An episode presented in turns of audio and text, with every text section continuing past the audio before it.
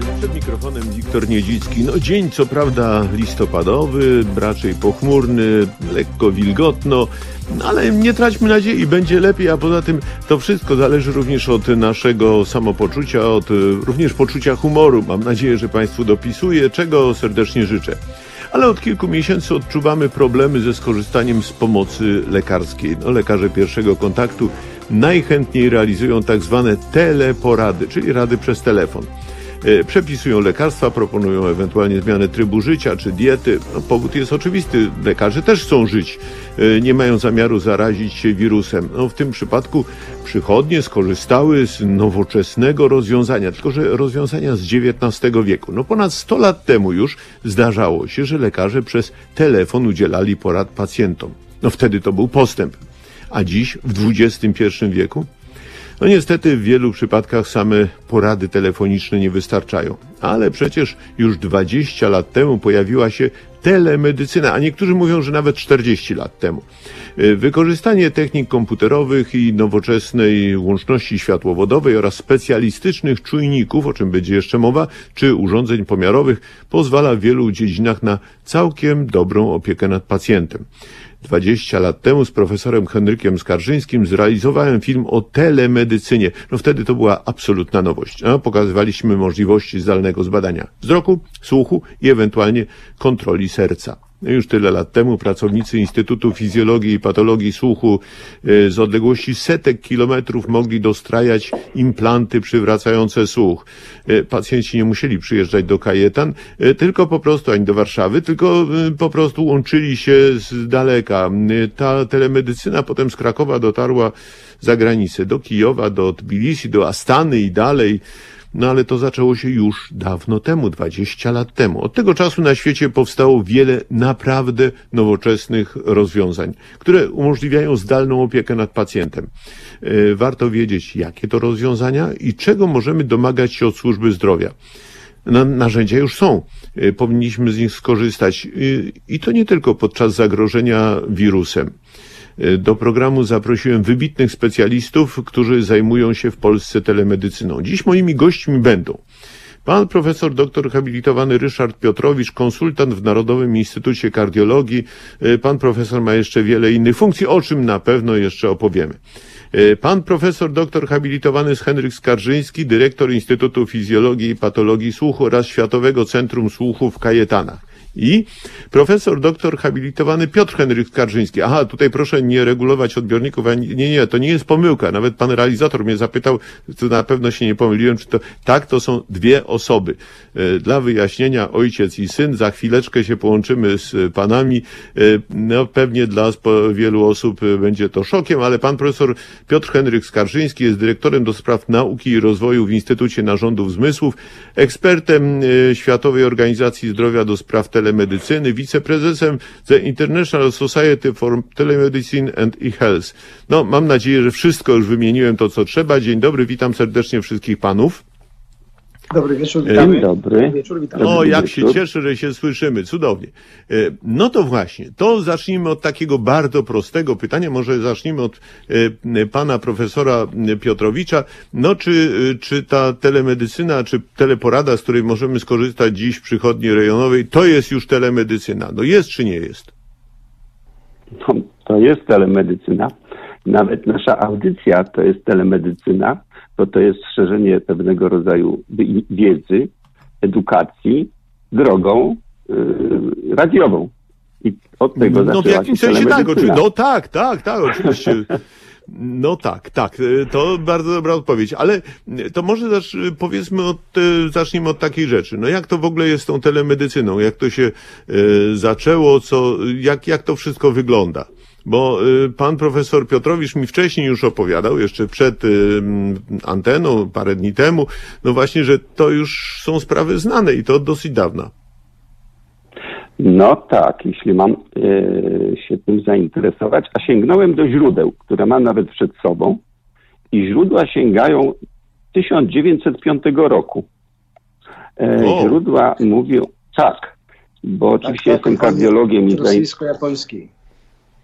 No tak, Aha. no ale to e, akurat e, e, Eidhoven, czyli właściwie ojciec elektrokardiografii, nie brał udziału w tej wojnie, ale zajmował się czym innym. Otóż wymyślił elektrokardiograf, ale on pierwszy przesłał za pośrednictwem linii telefonicznej, uwaga, nawet mam taki rysuneczek tu, e, elektrokardiogram, czyli sygnał bioelektrycznej funkcji serca do laboratorium odległego półtora kilometra. I to właściwie była pierwsza taka eksperymentalna telemedycyna, można powiedzieć.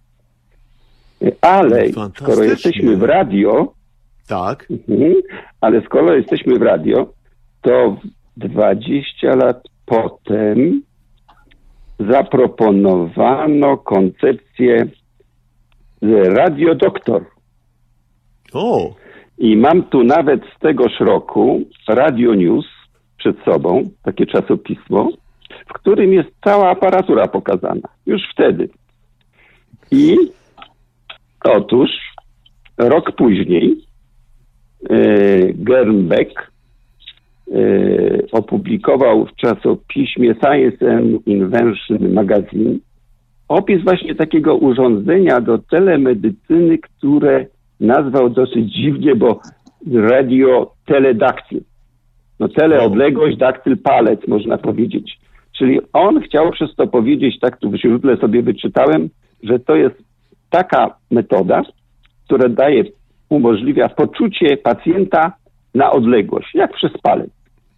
No i właściwie to są początki telemedycyny, nie tylko w kardiologii. Potem lata tam 20, 30 XX wieku, Norwegia, Włochy, Francja, wszędzie, gdzie e, bywają ludzie z dala od siebie, z dala od środków medycznych, to już właściwie kontakty związane z medycyną e, drogą radiową bądź telefoniczną e, istniały. Tyle o historii, no- jeśli mamy o tym no właśnie w historii. A teraz, a teraz? Teraz y, to pan profesor, panowie profesorowie y, na pewno opowiedzą więcej, ale teraz y, telemedycyna weszła w takie stadium y, upowszechnienia. Przynajmniej rozwój technologii, y, czyli zdolności przesyłowe, które mamy do dyspozycji i miniaturyzacja wszelkiego rodzaju czujników, doprowadziła do tego, że możemy monitorować, jeśli zechcemy, praktycznie wszystko, co nas interesuje i możemy to przesyłać. To możemy, A, no ale czy to robimy w praktyce? A, aha, No i to- tutaj zaczynają się, zaczynają się schody. Właśnie. Tutaj nawet jeszcze, proszę Państwa, przed ym, programem y, ja na Facebooku odebrałem kilka komentarzy. No właśnie, na świecie to się stosuje różne rzeczy, a u nas to nie, że nie można. To znaczy niektórzy uzyskują tę teleporadę, niektórzy nawet w ten sposób uzyskują recepty, niektórzy przesyłają SMS-em swoje informacje. Czasami nawet niektórzy potrafią się połączyć na jakimś Skype'ie z lekarzem. Podobno bywają tacy lekarze, no ale to wymaga również e, obu, no, obie strony muszą być tym zainteresowane i chcieć. Ale proszę Państwa, tak jak wspomniałem, tutaj w 2000 roku miałem przyjemność realizowania między innymi w Instytucie Fizjologii i Patologii Słuchu, jeszcze na warszawskich Bielanach, na ulicy Pstrowskiego, film Telemedycyna. A poza tym pan profesor Jerzy Szaflik, czyli, y, czyli ta klinika okulistyczna, mówił w tym programie, że w tym filmie, że internet można wykorzystać na przykład do zdalnego badania wzroku. No to miały być badania przesiewowe, czyli pacjenci mogliby szybciej wykrywać, co dzieje się z ich wzrokiem niedobrego, mogliby się zgłaszać do okulisty. No i wówczas specjaliści przewidywali możliwość udzielenia porad na odległość. E, Pan profesor Henryk Skarżyński w tym samym filmie opowiadał i pokazywaliśmy to, możliwości przeprowadzenia zdalnie masowych badań słuchu, szumów ucznych lub mowy. Ja y, zaglądam w kartkę, bo już po 20 latach to pamiętam to tak umiarkowanie. I to miały być masowe badania, to znaczy w skali setek tysięcy pacjentów. By- Były takie y, badania prowadzone na przykład w niektórych szkołach.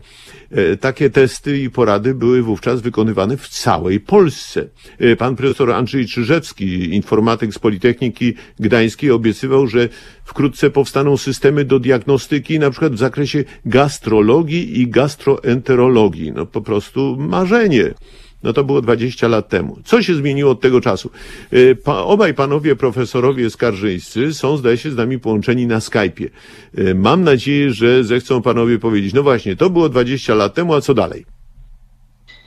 Y, No właśnie, to było 20 lat temu, ale ja chciałem przeprosić profesora Ryszarda Piotrowicza, bo się wtrąciłem mało elegancko, mówiąc o wojnie rosyjsko-japońskiej, że tam wykorzystano pierwsze teleporady przez telefon podczas tej wojny.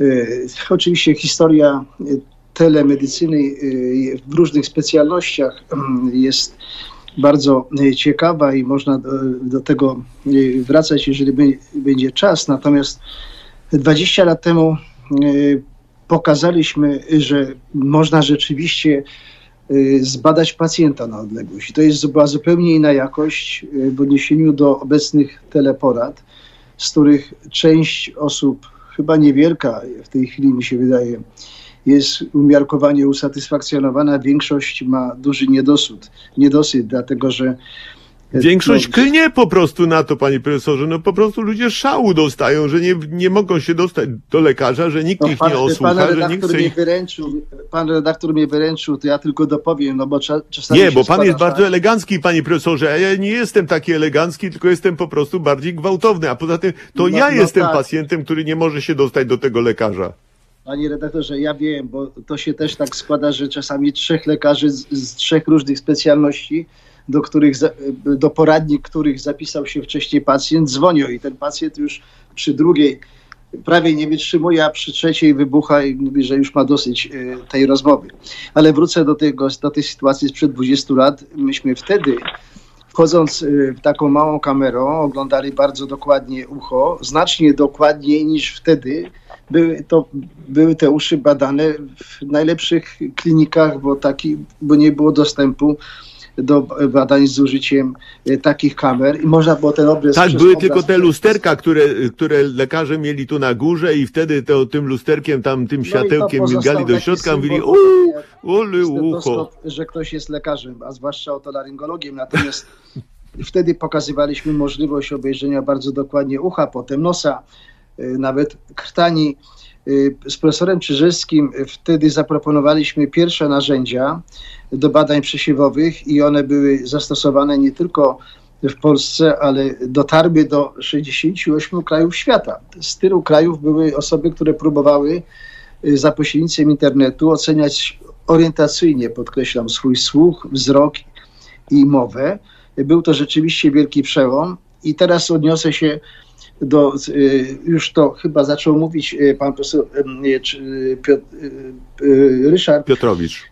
Piotrowicz. Piotrowicz, nawiązując do, do, do, do obecnych czasów, do pandemii, nagle się okazało, że to, o czym my mówiliśmy i przebijaliśmy się przez wiele, podczas wielu konferencji, podczas wielu spotkań z różnymi, w różnych instytucjach, z przedstawicielami różnych urzędów, nabrało nagle, nagle przyspieszenia. Okazało się, że to jest możliwe. Wcześniej cały czas słyszeliśmy, Dokładnie. że pacjent musi być obok lekarza, lekarz musi go widzieć, trzymać go za rękę i tak dalej, i tak dalej. A to, że można bardzo dokładnie przesłać obraz, czy w przypadku naszym z ucha, czy z krtani, czy y, z nosa, to nie miało większego znaczenia. Paradoksalnie tu pandemia zadziałała na plus. Nagle zrozumieliśmy, że możemy badać, natomiast te teleporady trochę wypaczają i nie chciałbym, żeby to trwało w nieskończoność, dlatego że ludzie się zrażą poprzez te teleporady do całej telemedycyny i to będzie zaprzeczenie temu, nad czym pracowaliśmy i pan profesor Ryszard i wiele innych osób e, w naszym kraju i poza naszym krajem, tworząc sieci, tworząc nowoczesne narzędzia, wyzwalając entuzjazm u wielu innych e, specjalistów, którzy dostarczają nam właściwie e, codziennie czegoś nowego, e, co może mieć szerokie zastosowanie. W odniesieniu do mojej specjalności, to tak jak pan redaktor powiedział, to może, pozwala właściwie w tej chwili w dowolnym miejscu, jeżeli pacjent się z nami połączy i podłączy swój procesor mowy, sprawdzić, jak działa jego implant. To jest ogromne poczucie bezpieczeństwa dla tego pacjenta, że on się nie boi, bo coś mu przestało działać, a w odniesieniu do osoby y, głuchej, której wszczepiono implant, to ona stała się osobą słyszącą, ale nagle jak to urządzenie przestanie działać, to staje się osobą głuchą, a zatem rozpacz wielka, y, tragedia y, i tutaj rzeczywiście to jest dobry przykład pokazania, jak szybko można wejść, dostać się do tego urządzenia, do oprogramowania i sprawdzić, czy nic się nie stało, uspokoić pacjenta, y, udzielić właściwej pomocy, bez nawet często jego wiedzy. To taki drobny przykład, y, co może dzisiaj współczesna medycyna i to się bardzo wszystko zmieniło od, od, od 20 lat. Jeszcze raz podkreślam, że wspólnie spotykając się i wspierając z panem profesorem Piotrowiczem na wielu konferencjach przebijaliśmy się to. Pan profesor Piotrowicz miał lepsze, większe szczęście, bo kardiologia zaistniała kilka lat temu jako specjalność, gdzie telemedycyna weszła. To było za czasów y, pana ministra Mariana Zembali. Y, my czekamy na pełne uznanie tych zasad, które opisaliśmy bardzo dawno, a ostatnio uzupełniliśmy, jak ma wyglądać telemedycyna w otolaryngologii, audiologii i foniatrii. No właśnie, panie profesorze, bo tutaj tak y, y, pisze y, nasz słuchacz, że no tam, że porady przez radio to oczywiście, ale byłoby bardzo źle, gdyby ten potencjał został zaprzepaszczony. No oczywiście tak. I to jest właśnie to, czego pan profesor się obawia. Ja zresztą też się obawiam, a przecież można naprawdę to wykorzystać, te wszystkie narzędzia. To, co pan powiedział, no powstały na przykład miniaturowe kamery, które pozwalają zajrzeć do ucha. Prawdopodobnie są jeszcze inne rozwiązania, o których mam nadzieję państwo opowiedzą. Y, przy okazji ja tutaj mam tylko prośbę do realizatora, jakby się udało włączyć y, obraz z kamery pana profesora Skarżyńskiego, to to byłoby bardzo miłe, bo byśmy zobaczyli pana profesora, bardzo chętnie, już dawno y, pana profesora nie miałem przyjemności spotkać tak bezpośrednio.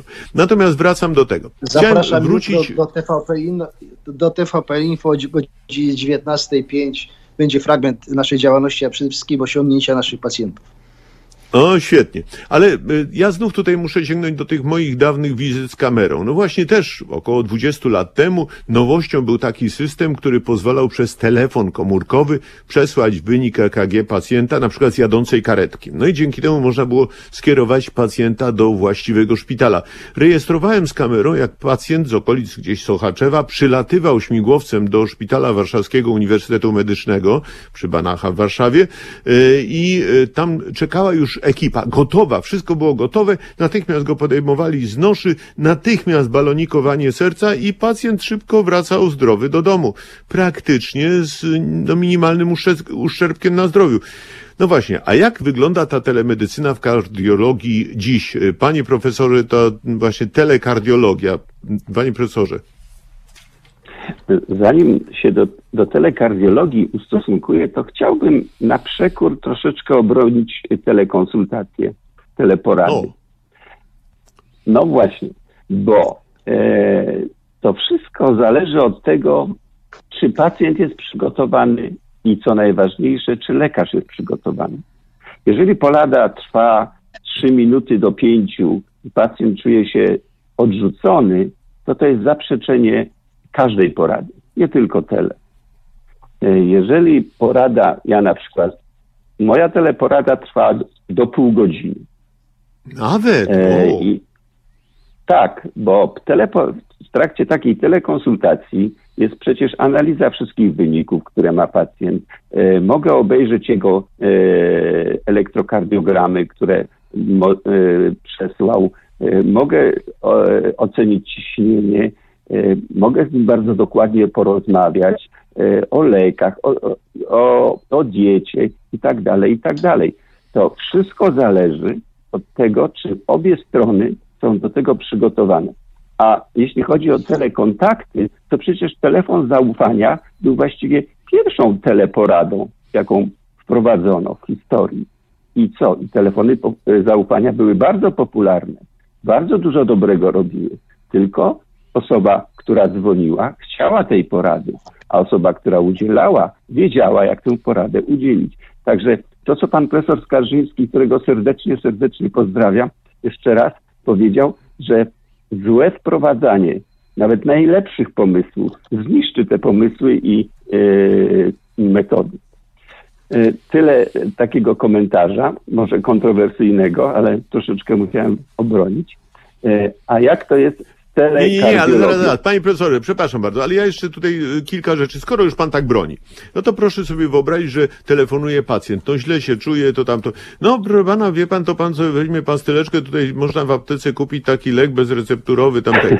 Dobrze, czasami to pomaga, ale czasami na dodatek jeszcze ten pacjent, to co słusznie pan powiedział, to nie może trwać trzech minut, ale pacjent być może potrzebuje jeszcze wsparcia, a może on po prostu niedokładnie ocenił swoje zdrowie, bo na przykład, no źle się pan czuje, no co, no se, oj, serce mi dolega. Zaraz, a może to wcale nie jest serce, a może wątroba. Y, tutaj w ramach y, przygotowań do tego programu rozmawialiśmy z panem profesorem Piotrowiczem, ja powiedziałem, dobrze, kuje mnie tu za mostkiem, za mostkiem mnie kuje, panie doktorze. No i wtedy pan powiedział, a może to kręgosłup?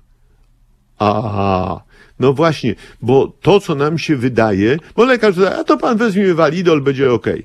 Po trzecie, przecież ten lekarz to nie tylko jest osoba, która ma mi przepisać leki, bo ona ma się zorientować w stanie mojego zdrowia, bo może na przykład zapytać, proszę pana, a jak pan chodzi, to jak wtedy jest? Jest lepiej czy gorzej? Albo na przykład, proszę pana, a jak pan na przykład y, poruszy się, wstanie z fotela, to co? A w ogóle to jak pan spędza ten czas? To w fotelu, czy pan jednak idzie na spacer? No teraz jest to trudne, ale jednak, poza tym, a może ten pacjent dzwoni, bo on by chciał po prostu porozmawiać. On potrzebuje wsparcia od tego lekarza, zwyczajnego wsparcia, żeby ten lekarz powiedział, no wie pan, no jest taka sytuacja, tego niech się pan nie łamie, może trzeba tutaj, nie wiem, y, y, jakieś ciekawe anegdotki, może coś zabawnego, może pan porozmawia, może pan zadzwoni do syna czy do córki. No, może, może ci ludzie potrzebują takiego ciepła. Wie pan, mam parę znajomych y, starszych osób. Wie pan, one chodzą po zakupy. No teraz można powiedzieć, no gdzie no te starsze osoby do sklepu? A co one mają robić? Przecież teraz są zamknięte w czterech ścianach, więźniowie mają spacer zapewniony. A oni co? Więc wie pan, to co pan mówi, to nie jest kwestia tylko tych narzędzi, coś oczywiście będziemy zaraz o nich rozmawiali, ale to jest również kwestia tego, no, no ta porada to musi być jakaś sensowna, także pan broni teleporad. Ja ich nie bronię, nie, bo to jest trochę na zasadzie spychologii. No to pozostajemy przy swoich zdaniach. No wie pan? No wie pan, myślałem, że pan mnie wesprze. Dobra, y, panie Nie, no nie wesprze. ale A proszę sobie wyobrazić, jeśli mamy czas, że ten pacjent mamy. przychodzi do przychodni i musi czekać teraz w kolejce godzinę, dwie do tego lekarza. E, W tłoku, gdzie jedni mają maseczki, drudzy nie mają maseczek, kichają na siebie nawzajem. No, teleporada po- to wszystko likwiduje? A No poza tak. tym telepsparcie, telepsychoterapia jest stosowana u nas w ramach telerehabilitacji kardiologicznej. I nasi psycholodzy świetnie sobie z tym dają radę i mają świetne efekty. No to może pan właśnie opowie, bo zapytałem pana, pan bronił tej teleporady, a ja zapytam, pytam, jak wygląda ta telemedycyna w kardiologii dziś? No na przykład mm, jestem pacjentem, mam chore serce. I co? To może e, e,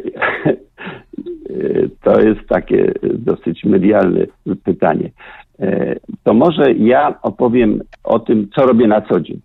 O, i w czym telemedycyna, że tak powiem, na pewno pomaga i znajduje zastosowanie. dobrze, to ja jeszcze powiem, żeby, żeby, żeby nasi słuchacze wiedzieli. Pan jest wykładowcą Wyższej Szkole Rehabilitacji w Warszawie i przewodniczącym Komisji Informatyki i Telemedycyny Polskiego Towarzystwa Kardiologicznego, członkiem Prezydium Komitetu Nauk Klinicznych Polskiej Akademii Nauk. Jest? Okej, zgadza się?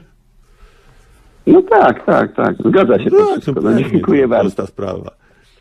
Banalne. No dobra, jak- wracamy do tej telemedycyny. jakby- Co pan robi? No właśnie, co Jakby pan pan robi? redaktor zaczął wymieniać wszystko odnośnie pana profesora Skarżyńskiego, to byśmy... Oj nie, to by nam nie starczyło programu, proszę pana, to dwie godziny to jest za mało. No przecież proszę wejść, jak ktoś nie wierzy, to proszę wejść na Wikipedię, tam jest, tam są wymienione wszystkie funkcje godności i oznaczenia pana profesora Skarżyńskiego. To na wieczór mają państwo załatwioną sprawę.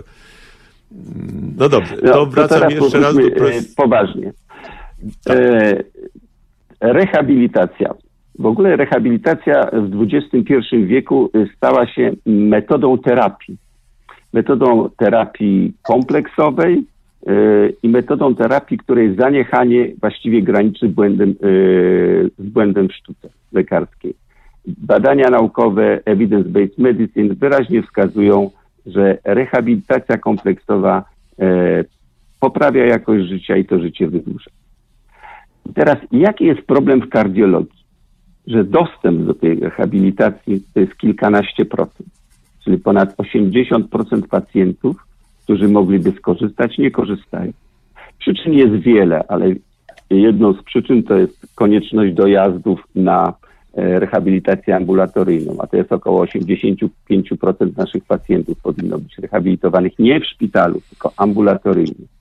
E, niedogodności związane z tym dojazdem, konieczność podporządkowania swojego trybu życia i tak dalej, i tak dalej. E, I zaczęto szukać metod, które by mm, spowodowały, że dostęp do tej rehabilitacji będzie niezależny od tego, gdzie pacjent mieszka, czyli zostaną wyrównane dysproporcje regionalne i ten dostęp będzie zwiększony. No i pomysł był, że może jednak telemedycyna. I teraz troszeczkę e, może nie o telemedycynie, ale o rehabilitacji, bo rehabilitacja jest postępowaniem kompleksowym. To znaczy, po pierwsze, to jest oczywiście opieka kardiologiczna w sensu stricte, czyli optymalizacja leczenia. Po drugie, jest to leczenie ruchem. Po trzecie, jest to psychoterapia. Po czwarte, jest to nauka e, sposobu prozdrowotnego stylu życia. E, po piąte, jest to również socjoterapia. I teraz to wszystko można realizować w miejscu zamieszkania pacjenta dzięki telemedycynie. Jakie mamy narzędzia do tego?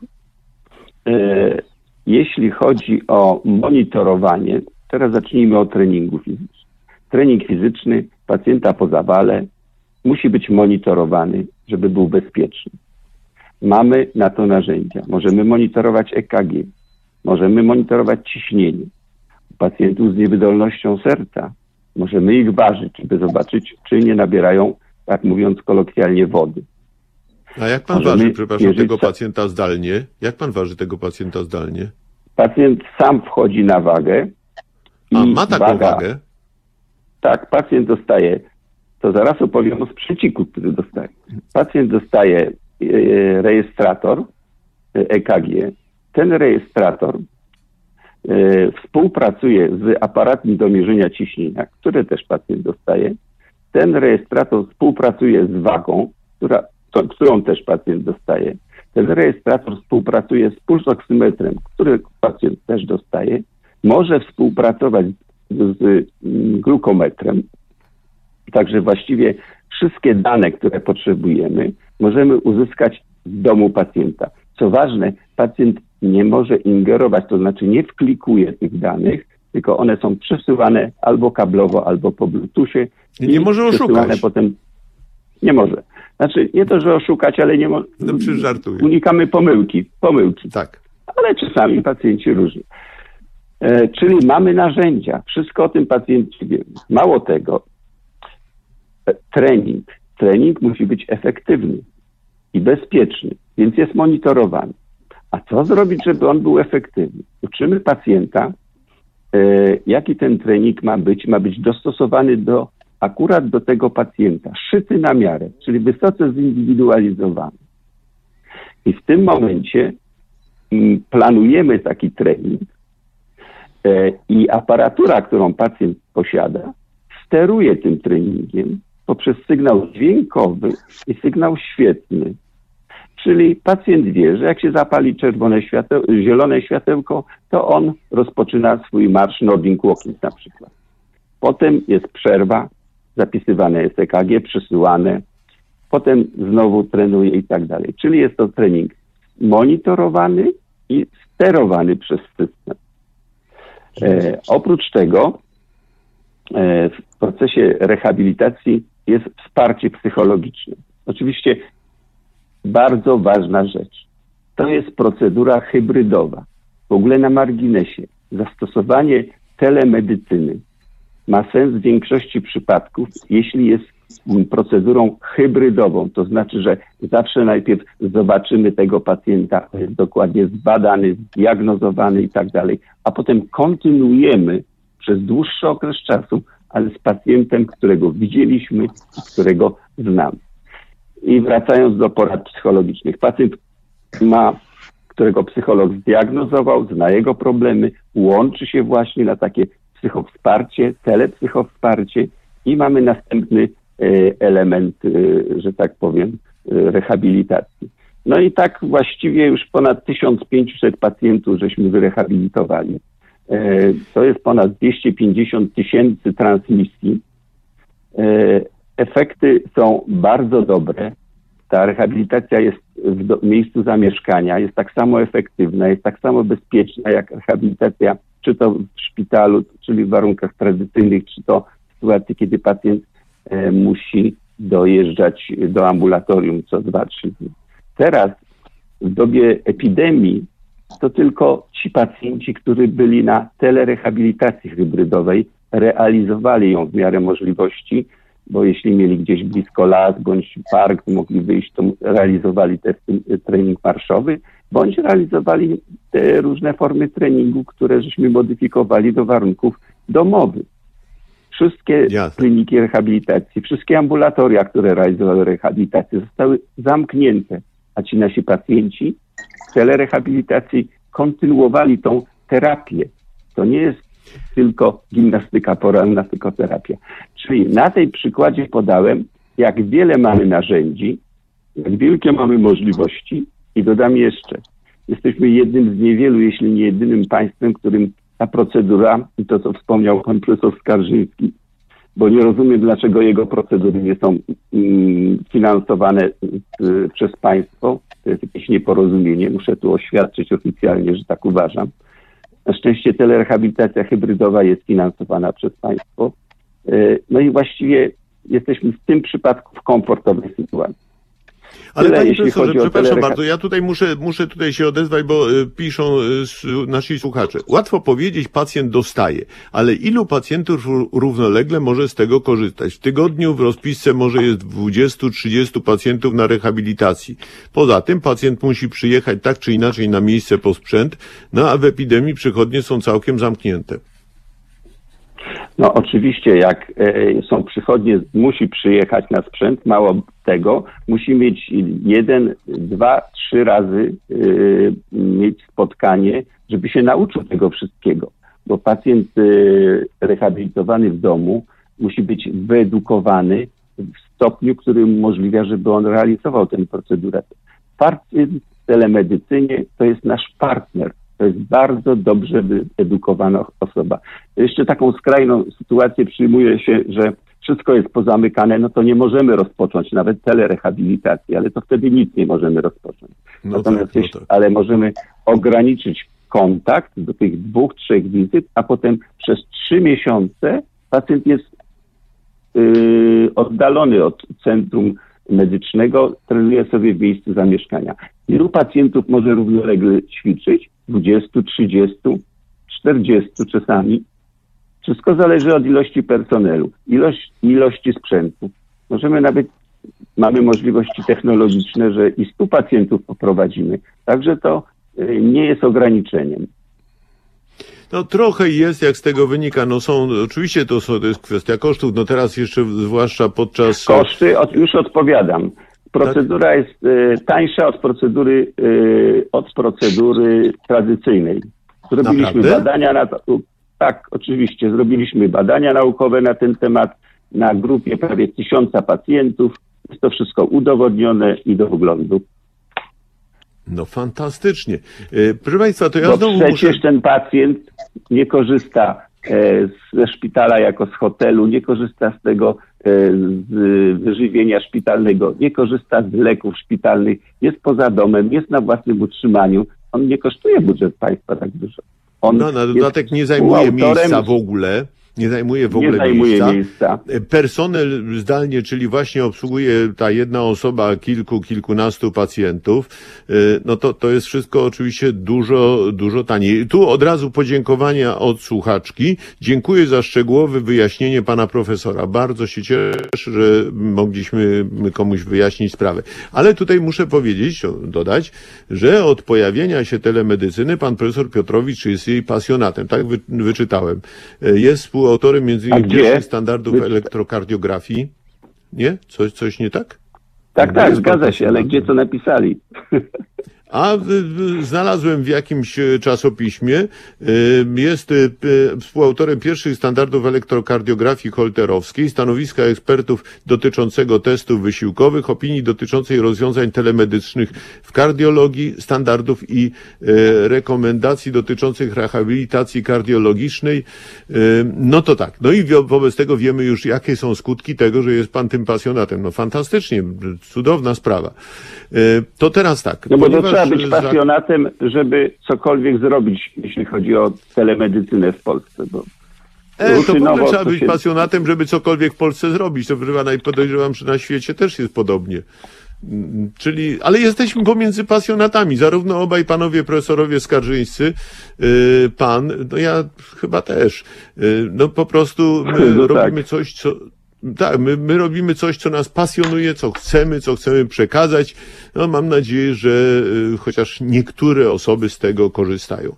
Teraz proponuję y, chwilę przerwy, chwilę przerwy, y, gdzie po prostu będą komunikaty, muzyka i za chwileczkę wracamy, zwłaszcza, że no, chciałbym również wykorzystać obecnych, a mało na razie działających, panów profesorów skarżyńskich. Czyli chwila przerwy, zaraz wracamy.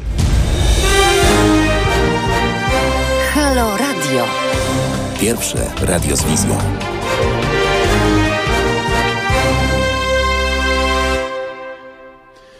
I ponownie dobry wieczór y, tym mówię, którzy dopiero się włączyli i słuchają naszej audycji. Przypominam, że dziś rozmawiamy o teleporadach. To wszystkich bulwersuje, jednym się podoba, drugim się nie podoba, a w każdym razie rozmawiamy o telemedycynie. Dziś moimi y, gośćmi są pan profesor doktor habilitowany Ryszard Piotrowicz, pasjonat telemedycyny, pan profesor doktor habilitowany Henryk Skarżyński, dyrektor Instytutu Fizjologii i Patologii Słuchu oraz Światowego Centrum Słuchu w Kajetanach, y, też pasjonat i pan profesor z panem profesorem miałem przyjemność realizować już 20 lat temu film na temat e, telemedycyny, e, za co bardzo dziękuję. E, I, i trzecim naszym gościem jest profesor doktor habilitowany Piotr Henryk Skarżyński, dyrektor do spraw nauki i rozwoju w Instytucie Narządu Zmysłów, efekt, przepraszam, ekspert WHO do spraw telemedycyny, wiceprezes International Society for Telemedicine i Health. No mam nadzieję, że wszystkie wymieniłem tytuły. Ale, ale, ale, ale, ponieważ rozmawialiśmy tutaj bardzo bardzo długo na temat zastosowania telemedycyny w kardiologii, a zwłaszcza w rehabilitacji y, kardiologicznej. No wobec tego może, może by pora powiedzieć o Instytucie Fizjologii i Patologii Słuchu, który jest naprawdę niezwykłą placówką. Ja miałem zaszczyt i przyjemność odwiedzać y, Instytut wiele razy. No i ogromne wrażenie na mnie w każdym razie zrobiła ta sala multimedialna do zdalnych konsultacji. No trochę to przypominało studio takie telewizyjne jak w TVN, teraz jest TVP też takie y, z ogromnym ekranem, ale lekarze są odwróceni twarzami do ekranu, a nie do kamer. A pacjenci nie muszą przyjeżdżać do Kajetan pod Warszawą, w każdym razie nie wszyscy. Y, przyjeżdżają często do placówek Instytutu, które są rozsiane w różnych miejscowościach i y, specjaliści zdalnie, już mówiliśmy o tym, dostrajają implanty, udzielają porad, przeprowadzają badania. No, ale to dotyczy nie tylko miejscowości takich Rzeszów, Sanok czy Świnoujście, ale nawet bardzo odległych krajów. Gdzie dziś można skorzystać z takiej właśnie teleporady? Gdzie? Ja pytam, gdzie na świecie? Nie wiem, czy może pan profesor Henryk Skarżyński chce opowiedzieć? To, to, może ja, ja zacznę, bo ja chciałem koniecznie nawiązać do wypowiedzi pana profesora Piotrowicza i podziękować, że obaj panowie pozostaliście przy swoim zdaniu, bo obaj macie rację. Mówię, mówię tu, yy, yy, znaczy odnoszę się do tych teleporad. Mówiąc o teleporadach źle przeprowadzonych, yy, ludzie się denerwują i my się denerwujemy i obawiamy się, że one mogą wypaczyć to, co dotyczy, wiąże się z telemedycyną. Ja dziękuję panu e, profesorowi Ryszardowi, że wyjaśnił na przykładzie e, kardiologii, na, na przykładzie rehabilitacji, na czym polega w detalach e, telemedycyna w odniesieniu do specjalności, którą reprezentuje, a jednocześnie zwrócił uwagę, i to było niezwykle ważne, na to, że obie strony muszą być przygotowane. Tak jest jeżeli do mnie dziś przychodzi pacjent, który ma głęboko wadę słucha, słuchu i nie pomagają mu żadne aparaty i patrzy na mnie i odczytuje z ust, a ja założę maskę to będę mówił mu mądre rzeczy, on będzie kiwał głową i nie zrozumie ich, bo nie będzie miał wspomagania wzrokowego. To jest przykład, jak można nawet długo konsultację zamienić w nieefektywną konsultację. Jeżeli ja na chwilę odsunę się, zachowując dystans fizyczny od niego i odchylę maskę i wolno powiem to, co mam do powiedzenia, to on to zrozumie i wtedy będzie efekt z tej konsultacji, że on zrozumie.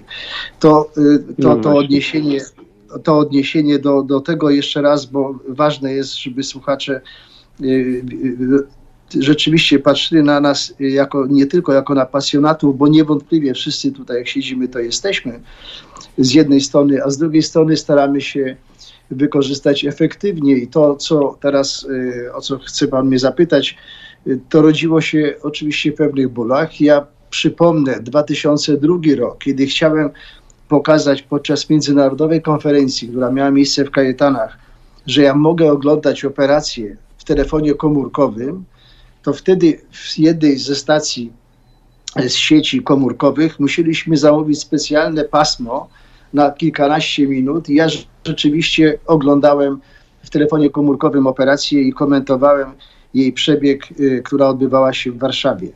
Y, dziś na szczęście we wszystkich obszarach jest ogromny postęp i można przesyłać o wiele więcej danych dzięki temu wiele narzędzi, które, o których zostało tu już powiedziane, albo jeszcze zdążymy powiedzieć, bo na szczęście ta audycja nie trwa 7 czy 8 minut, jak, jak wiele, i więc słuchacze mogą się dowiedzieć czegoś więcej. Jeśli chodzi o Nasz obszar, myśmy zaczęli od badań przesiewowych z zastosowaniem narzędzi słyszę, mówię, widzę.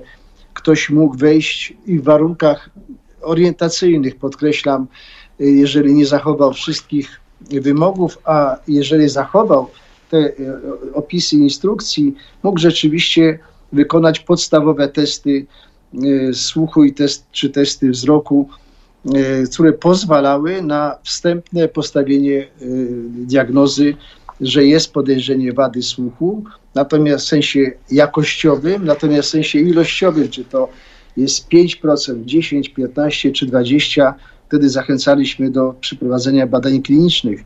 I to, te badania były przeprowadzane na dużą skalę w kraju, a następnie promowaliśmy to w różnych miejscach na świecie Dzisiaj takich sposobów orientacyjnego badania jest dużo, dużo więcej niż, niż wtedy. Natomiast to, co nas wyróżniało y, od 2007 roku, co zostało zresztą y, bardzo pozytywnie ocenione na takich dużych y, forach związanych z nagrodami. Przy, przypomnę, że w 2010 roku otrzymaliśmy w Waszyngtonie pierwszą nagrodę konkursie Computer World za telefitting, czyli za możliwość e, zbadania funkcjonowania urządzenia wszczepionego pacjentowi, który jest daleko od nas. On wtedy musiał się podłączyć e, w jednym z ośrodków współpracujących z nami, czyli Potrzebny był wtedy jeszcze pośrednik, ale nie musiał przejechać przez pół Polski, a tym bardziej przejechać z zagranicy, o czym może więcej powiedzieć Piotr, bo on rozwija tę sieć międzynarodową. Y, w naszym przypadku y, można, było i jest wejść w urządzenie, sprawdzić, czy ono funkcjonuje prawidłowo, sprawdzić, jaka jest odpowiedź poszczególnych elektrod wszczepionych do ucha wewnętrznego, dzięki którym informacja z zewnątrz dostaje się do kory mózgu i pacjent ją rozumie e, jako e, określoną mowę, czy jak e, muzykę, czy jakiekolwiek inne dźwięki. Można te parametry poprawić, bo na przykład powstały warunki po infekcji górnych dróg oddechowych, że jest obrzęk w obrębie przestrzeni ucha środkowego i to wpływa na funkcjonowanie y, ucha y, u każdego pacjenta, ale u tego pacjenta w szczególności. Y, może to wynikać, z, pewne zmiany w odbiorze dźwięków mogą wynikać z tego, że zaczyna się proces degeneracji polegający na zarastaniu tego ucha i wtedy takiego pacjenta prosimy na badania dodatkowe, ale nie straszymy go. On przyjeżdża i wie, że będzie musiał wykonać tomografię komputerową, na przykład uszu, e, dzięki której my ocenimy, czy nie dochodzi do wczesnego procesu zarastania bądź przemieszczenia się wszczepionego urządzenia. I tutaj dzięki tej możliwości dotyczącej mm, kontroli funkcjonowania urządzeń wszczepialnych dokonał się ogromny postęp. My dzisiaj mamy ponad 10 tysięcy pacjentów z tymi urządzeniami. Gdyby wszyscy chcieli przyjechać do Kajetan, nie byłoby to możliwe. W odniesieniu do rehabilitacji, ona u nas troszeczkę inaczej wygląda, byłoby to zupełnie niezasadne, a często bardzo mało efektywne. Wyobraźmy sobie, że mama z dzieckiem jedzie przez pół Polski na półgodzinną rehabilitację do znakomitego specjalisty, psychologa, logopedy, pedagoga, do inżyniera klinicznego, który wszystko sprawdza i bada, natomiast dziecko jest totalnie zmęczone, a my chcemy obserwować jego reakcję, jak ono reaguje. Mhm. Ono po tej podróży kilkuset kilometrowej nie reaguje na nic, y, co my y, chcemy zaobserwować. Obserwacja tego dziecka w domu, który jest y, najbardziej przyjaznym miejscem, to jest coś, co my nazwaliśmy w 2004 roku domową kliniką rehabilitacji, bo tam to dziecko bawiąc się, wykonując różne polecenia, a my możemy go oglądać, jeżeli mama współpracuje z nami i ma sprzęt, który wcale nie jest Y, dzisiaj niczym y, nadzwyczajnym. Chodzi o dostęp do, y, do kamery i do komputera. Dzisiaj wiele osób obserwuje, co robią ich rodzice starsi, którzy, którzy pozostali w domu, więc to nie jest nic nadzwyczajnego, natomiast wymaga pewnego przygotowania, tak samo jak kardiologii, żeby można było z tego korzystać. Natomiast efektywność tej obserwacji tego dziecka, jak ono się bawi, jak ono reaguje, jest y, bardzo, bardzo pomocna do tego, jak mu zaproponować następny etap rehabilitacji, żeby y, przechodził on płynnie z jednego szczebla na drugi, y, rozwijał słuch, a w konsekwencji mowę i opanował kolejny język. No to, to już jest bardzo dużo, ale y, ja tutaj celowo wspomniałem o tym, o tym współdziałaniu z y, ośrodkami, z takimi no, placówkami Instytutu, nie tylko w Polsce, ale i za granicą. No, kiedy ja się dowiedziałem, jak Państwo się łączą prawie z całym światem, zresztą widziałem na koncertach, chociażby organizowanych przez Pana Profesora, przez Instytut, y, na koncertach właśnie mm, dzieci z Japonii, dzieci z Afryki, które właśnie odzyskały słuch i wykonują utwory właśnie przed kamerą, no po prostu to robi ogromne wrażenie. Tak, to prawda, ale to ja no. myślę, że Piotrowi no przekażemy no tak? możliwość dojścia do głosu. Tak. No, y, damy szansę. Dobry wieczór raz jeszcze. Dobry wieczór, panie, o... panie profesorze. Jeśli chodzi o zasięg, y, to łączymy się z dwudziestoma kilkoma ośrodkami w Polsce i kilkunastoma za granicą. Jeśli chodzi o takie wymienienie nomenklaturowe, to dwie filie są w Kazachstanie, w Biszkeku i w Oszt, y, w Szymkencie w Kazachstanie. A Oszt to, przepraszam, gdzie jest? Oszt to gdzie jest? Oszt to jest no, na jedwabnym szlaku w Kirgistanie, jest to drugie miasto Kirgistanu też Aha, jak oczywiście, pierwszy tak. raz tam pojechałem, y, no, miasto było dosyć egzotyczne, ale jest to bardzo prężne miasto, kilkumilionowe, jakby to cała okolica i bardzo wiele osób y, współpracuje z medycyną, y, ze specjalistami z Turcji. Natomiast jesteśmy takimi pionierami tam, jeśli chodzi o wiele różnych działań. Zaraz do tego, zaraz do tego miasta wrócę i opowiem w szczegółach. Mamy filię także w Szymkencie w Kazachstanie, to jest 40 km od Taszkentu w Uzbekistanie w Brześciu na Białorusi, y, już w zasadzie trzy filie na Ukrainie, w Łódzku, w Kijowie i w Odessie. Odessa była pierwszą naszą filią zagraniczną i y, w Dakarze w Senegalu.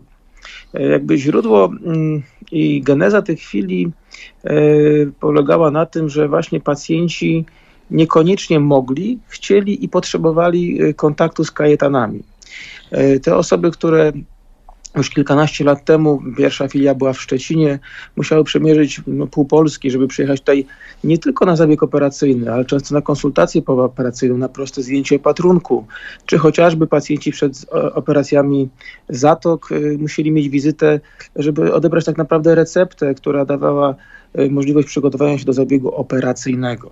Więc postawiliśmy na taki model, że pacjenci mają w tych chwilach wszystko, co jest związane z diagnostyką, czyli badania podstawowe, analiza schorzenia, rozważenie tego, czego pacjent potrzebuje w, w kontekście obecnych możliwości oraz wszystkiego, co jest związane z tym, co jest po zabiegu operacyjnym, e, czyli rehabilitacja i kontrola tego przebiegu, aby nie przeoczyć momentu, kiedy na przykład coś się pogorszy. Było to niezwykle ważne z punktu widzenia psychologicznego, szczególnie dla rodziców małych dzieci, kiedy coś się działo, bo jakaś drobna infekcja, dziecko zaczęło zgłaszać problemy i wtedy nie trzeba było wsiąść, zasiadać w samochód i przejechać 555 km wtedy ze Szczecina e, do Warszawy, tylko można było podejść do lokalnej jednostki, która mogła e, wykonać taki, taką kontrolę i stwierdzić, czy jest potrzeba jakiejś interwencji poważniejszej, czy możemy to zorganizować lokalnie. E, geneza filii zagranicznych polegała na tym, że bardzo wielu pacjentów zaczęło przyjeżdżać do nas się leczyć, do Kajetan, zamiast do ośrodków niemieckich, we Freiburgu, w Hanowerze, we Frankfurcie czy w austriackim Wiedniu. I ci pacjenci potrzebowali takiej opieki całościowej. To, co nas wyróżniało, to przygotowanie tego pacjenta wcześniej i później.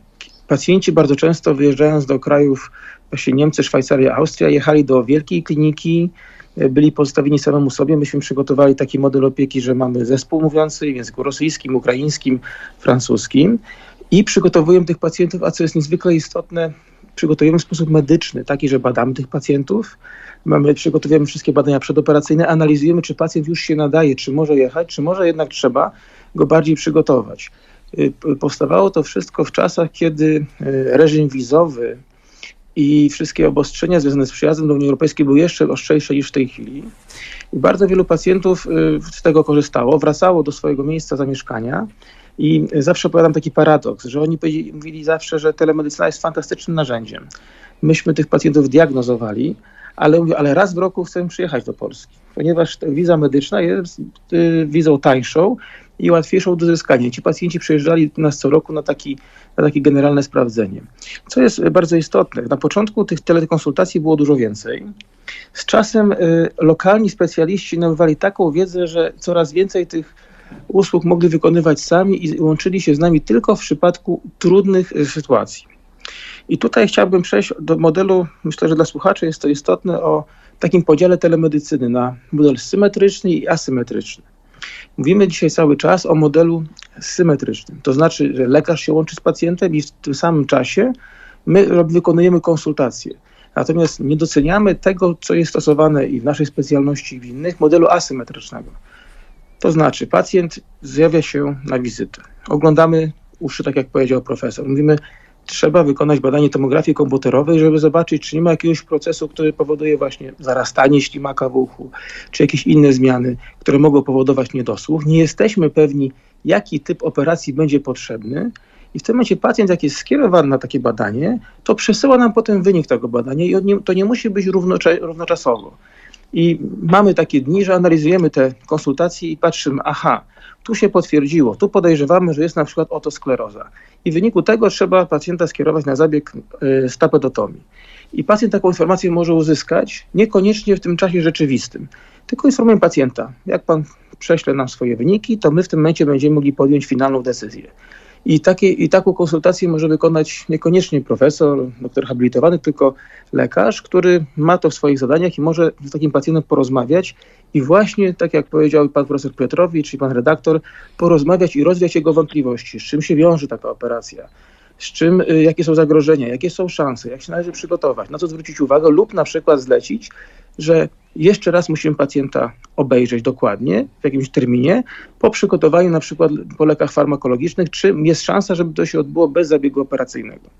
E, myślę, że tutaj e, wielu też słuchaczy nie zwraca uwagi na to, co się wydarzyło.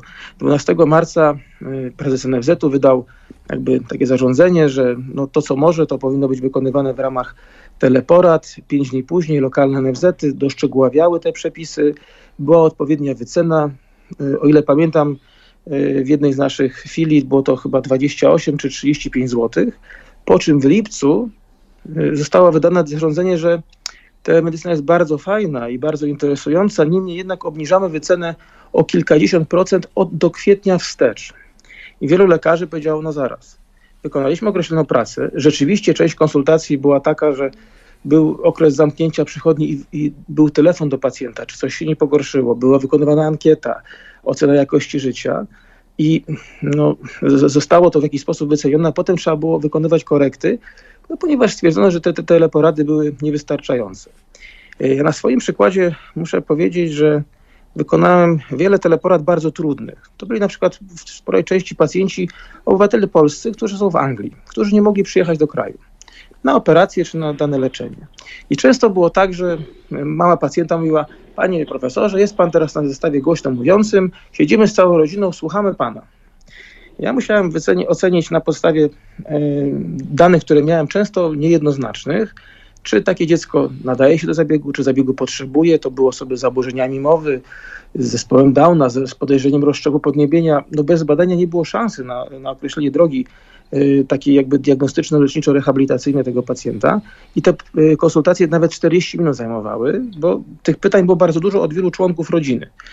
A jak zrobić, a dlaczego, e, a byliśmy u innego lekarza, a on mówił tutaj, ale mieliśmy teleporadę z kimś jeszcze innym, a czytaliśmy w internecie to i to jest taka, a, a wie pan co, a nie mamy ubezpieczenia w Polsce, a, a jak to zrobić, żeby być ubezpieczonym? I taki lekarz zaczął się stawać taką e, tarczą, która mm, no, musiała odpowiedzieć na bardzo wiele wątpliwości, bardzo wiele pytań, które nie były proste. Więc te, to są takie blaski cienie telemedycyny, o których mógłbym mówić tutaj przez Y, bardzo długo i nie ukrywam, że zazdrościmy panu profesorowi Piotrowiczowi, że w katalogu NFZ-u są dwie specjalności. Jest kardiologia, jest geriatria. I te y, specjalności mają swoje wyceny procedur telemedycznych. E, audiologia, foniatria, otolaryngologia nie ma swoich wycen. Ale ponadto było takie forum e, ochrony zdrowia w Katowicach i z panem ówczesnym, e, nie, już był wiceministrem zdrowia, pan Maciej Miłkowski, który powiedział, my jesteśmy otwarci, to jest wycenione, ale mówi, ale nie ma podmiotów, które się chcą zgłosić.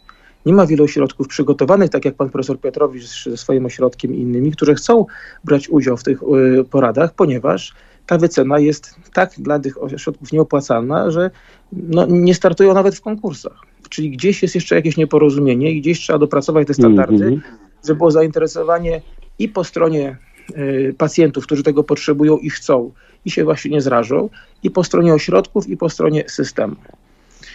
Panie profesorze, jest pan człowiekiem niesamowicie mhm. delikatnym, subtelnym wręcz, że pan to tak delikatnie wszystko nazwał. Naprawdę jestem pełen podziwu. Powiedziałbym, że to jest po prostu łobuzerstwo, to co zostało zrobione. Ja nie jestem taki subtelny jak pan. To po prostu łobuzerstwo i kradzież. Bo jeżeli się umawiamy z kimś na jakąś cenę, a potem mówimy, że dostanie kilkadziesiąt procent mniej, to to jest po prostu okradanie kogoś i tyle. E, no w każdym razie takie jest moje zdanie, ale mam do niego prawo.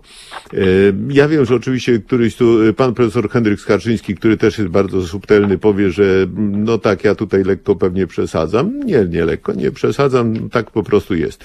To jest, jest rzeczywiście granda, co zresztą również pisze, pisze nam słuchaczka. Czyli tu akurat z niektórymi osobami się zgadzamy. Ale pan profesor Henryk Skarżyński był łaskaw tak delikatnie wspomnieć, jak to się zaczynało, 2002 rok, tam ale ja pamiętam, jak pan profesor prowadził operacje, e, które poprzez internet trafiały do Australii, do innych krajów, właśnie zdalne takie operacje instruktażowe, jak się przeprowadza różne zabiegi. No to też była telemedycyna, chociaż nie bezpośrednio skierowana do pacjentów, tylko do specjalistów.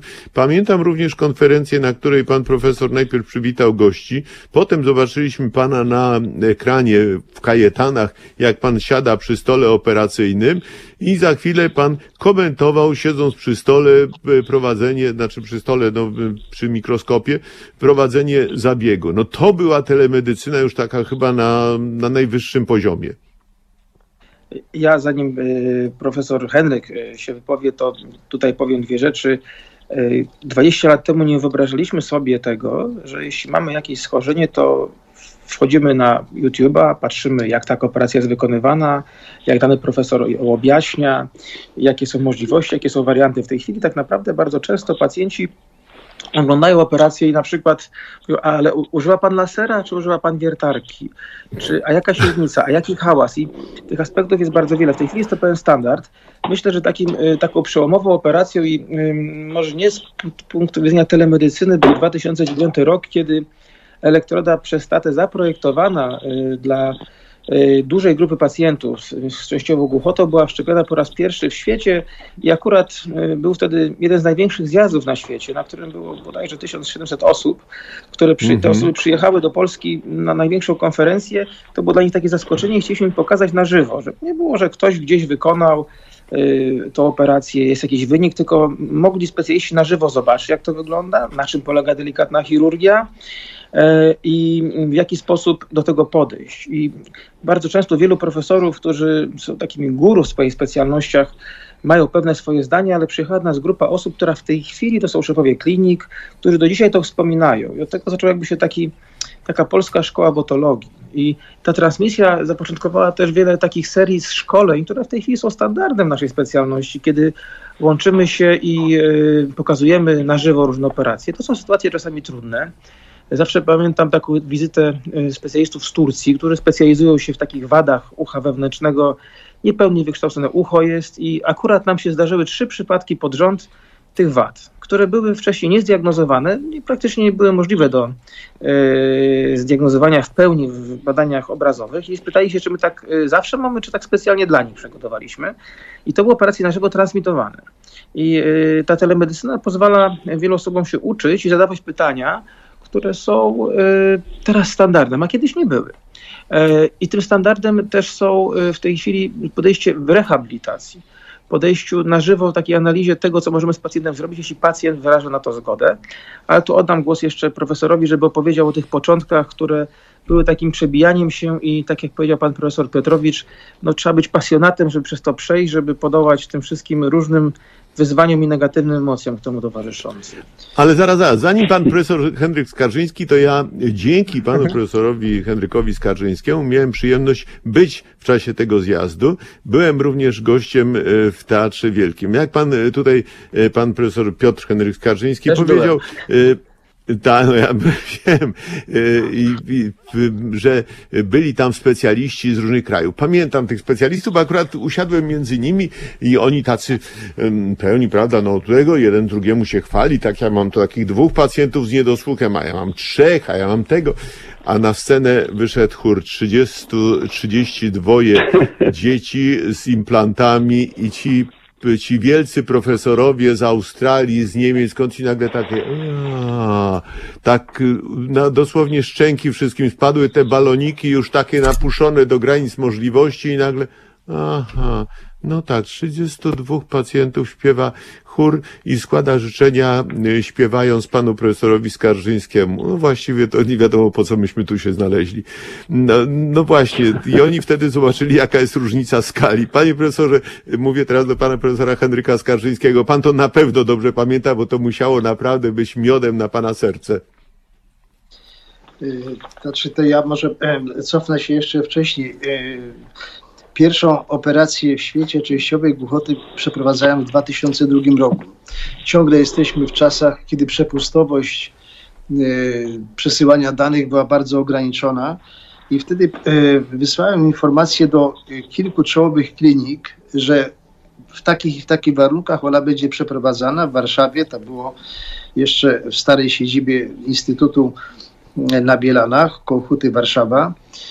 E, że mogą oglądać. E, wszyscy, e, no może nie wszyscy, ale większość pukała się w czoło, co ja robię. Powiedziałem to wtedy i może to dla wielu osób będzie interesujące. Jeżeli nam się uda, będę mógł się przez całe życie odwoływać, że pierwszą w świecie operację częściowej głuchoty pokazywałem na żywo, wykonując ją rzeczywiście po raz pierwszy u, u pacjenta. Jeżeli mi się nie uda, to inni będą mieli szansę wyciągnąć wnioski i poprawić to po mnie, bo będą wiedzieli, co mnie się nie udało. To jest podstawą e, rozwoju nauki, w tym wypadku medycyny. Tutaj akurat e, dalszy ciąg tych e, mojego udziału w światowej sieci telemedycznej polegał na tym, że rzeczywiście regularnie przez kolejne kilkanaście lat pokazujemy w ciągu jednego dnia operacje, które zaczynają się w Melbourne, Sydney, potem włącza się Tokio, y, Seul, Izmir, y, Europa, y, kończy się na Ameryce Północnej i Południowej. Widzimy siebie wszyscy, widzimy jak operujemy jak komu wychodzi lub nie wychodzi. No, trudno sobie wyobrazić dzisiaj postęp bez tych kontaktów i bez tej specjalistycznej telemedycyny. Ona jest dla tych, którzy ją uprawiają, dla tych, którzy się uczą, dla specjalistów, ale myślę, że jesteśmy nie, nie, niedaleko takiej sytuacji, że będziemy pokazywać pewne fragmenty operacji również dla innych osób, żeby um, zweryfikować różne informacje w internecie. Ja o tym marzę, żeby pewne fragmenty operacji, które nie są drastyczne, a jednocześnie które mogą być zrozumiałe, by pokazać, powiedzieć pacjentom, możecie taką operację zobaczyć, możecie fragment takiej operacji zobaczyć, żeby się nie bać i żeby odrzucić wiele informacji, które dzisiaj jest w internecie z różnych powodów umieszczonych, e, które po, powodują, że pacjenci boją się zgłosić na jakąś operację, boją się wyników tej operacji, bo gdzieś e, kto, ktoś napisał, e, nie, ja powiem, używając nieodpowiednich słów, odnosząc to do zupełnie innej sytuacji wyjściowej danego pacjenta i tak dalej. Można by to o tym mówić długo. Krótko podsumowując ten fragment wypowiedzi, chciałbym stwierdzić, że telemedycyna będzie się rozwijała niezależnie od tego, jak będzie funkcjonował system płacenia, bo ona jest nam potrzebna, my od niej nie odejdziemy. Ona będzie zwiększała postęp Y, będzie zwiększała dostępność, a jeżeli do tego dodamy y, nowe możliwości, takie jak sztuczną inteligencję, kiedy my nauczymy naszą kamerę w długopisie, którą y, pacjent może sobie przyłożyć do ucha i jeżeli ucho jest czyste, zarejestrować obraz, a my będziemy mieli już i on będzie miał informację, że jest duże prawdopodobieństwo patologicznego, E, obrazu, czy jakiejś patologii w obrębie tego ucha, czy jest mało, co w odniesieniu do tego, że to ucho boli, jest naprawdę bardzo dużym postępem w stosunku do e, obecnej teleporady i uzupełnieniem tej teleporady. To samo może odnosić się do badania wzroku. Tutaj przy, przywoływany pan profesor Szaflik o tym już wielokrotnie mówił. Można rejestrować i analizować z wykorzystaniem sztucznej inteligencji y, obrazy oka i dzięki temu łatwiej jeszcze niż w uchu y, y, przekazywać informacje o potencjalnej patologii. Nad tym pracuje również zespół profesora Andrzeja Czyżewskiego z Politechniki Gdańskiej, który był tutaj przywoływany. Y, wynika z tego, no że telemedycyna będzie szła do przodu i cieszymy się z panem profesorem Ryszardem Piotrowiczem, że pionierów w różnych obszarach będzie coraz więcej i nam się, będziemy mieli z tego, z tego satysfakcję. Ale y, panie profesorze, po pierwsze tak, no chcę wyrazić tutaj swoje wielkie szczęście, że miałem y, przyjemność być, y, ja wiem, kibicem pana działań. Nawet parokrotnie zechciał mnie pan dopuścić do filmowania podczas operacji i, i to jest jedno z moich takich przyjemniejszych, wspaniałych przeżyć. Natomiast z każdym dniem zwiększa się, na większości obszaru Polski zwiększa się prędkość internetu. No i z każdym rokiem po, pojawiają się, czy powiększają funkcje, jakie oferuje telefon komórkowy. Bo my wciąż tak patrzymy komputer, komputer, a przy telefon komórkowy to jest pełnoprawny komputer. Y, I to wszystko zwiększa ogromnie szanse wykorzystania tych narzędzi telemedycyny. No właśnie, w jaki sposób i czy w Polsce y, telemedycyna będzie pomagała w opiece lekarskiej? Y, czy panowie mogliby podsunąć, czy zaproponować, czy opowiedzieć o jakichś takich nowych rozwiązaniach, które być może już gdzieś nawet są stosowane. Mm, jeśli chodzi o. Yy, mogę tak, panie rektorze? Tak, tak, proszę, proszę. Kto pierwszy, ten lepszy. Znaczy, mamy do czynienia z takim dużym ruchem, nie ukrywam, to jest trochę niepokojące zjawisko, odkąd zaczęła się ta telemedycyna tak bardzo, bardzo rozwijać w czasie pandemii, że bardzo wiele zespołów, specjalistów, informatyków, inżynierów yy, przedstawiało bardzo różne rozwiązania, które były uważane, że przez nich, że to jest remedium na to, że oni usprawnią pracę, tak naprawdę nie analizując wszystkich innych aspektów. Poczynając od tego, co było przedmiotem dyskusji cztery dni temu, podczas takiego webinaru właśnie członków ekspertów WHO, że jest bardzo wiele rozwiązań telemedycznych, które na przykład w Stanach Zjednoczonych są certyfikowane bardzo szybko i wprowadzone na rynek, a w krajach europejskich, żeby dane rozwiązanie było dopuszczone do stosowania jako narzędzie diagnostyczne medyczne, musi przejść szereg bardzo różnych e, administracyjnych procedur. Ustawa o wyrobach medycznych jest bardzo dobrze napisana, bardzo szczelna, bym tak powiedział, delikatnie i e, my jako lekarze, mając do czynienia z tymi przepisami, ja jestem bardzo ostrożny, ponieważ nie chciałbym być narażony na postępowanie, że dopuściłem jakieś e, rozwiązanie, w przypadku, gdy pacjent powie, że na przykład zaczął mieć szumy uszne potem przez urządzenie niezacertyfikowane. Agencja Ocen Technologii Medycznych jakby nie poluzowała tutaj sposobu certyfikacji tych rzeczy i y, nadal jesteśmy w bardzo szczelnych przepisach, ale może na przykład być tak, że dana aplikacja y, w telefonie jest zarejestrowana w Kalifornii. No i w tym momencie trzeba byłoby pozwać y, firmę w Kalifornii, co nie jest takie proste. Więc mamy bardzo wielu specjalistów, którzy coś przygotowują, mówią, że to jest super, że będziemy z tym działać, ale potem okazuje się, że już lekarz, jeśli musi za pomocą danego urządzenia diagnozować, to nie może. I całe webinarium było takie, że mm, y, jest taka grupa powołana specjalna, która ma zunifikować pewnego rodzaju uwarun takie uwarunkowania dopuszczające dane rozwiązania do stosowania w zakresie telemedycyny. Uważam, że to niezwykle istotne, bo inaczej e, będzie nam bardzo ciężko i będziemy mieli takie dwa równoległe byty, taką diagnostykę przez telefon, która się odbywa przez różnych specjalistów lub paraspecjalistów, którzy na przykład kogo, jakiegoś pacjentowi dadzą jakiś wynik i pacjent na podstawie tego e, powie, że no tak, e, no mam niedosłuch. No i zgłasza się do placówki medycznej i tak naprawdę żąda zabiegu, żąda dofinansowania Narodowego Funduszu do aparatu słuchowego, implantu i a my mówimy, ok, ale no tutaj trzeba jeszcze przeprowadzić diagnostykę. Ale jaką diagnostykę? Ja już mam tutaj wszystko napisane.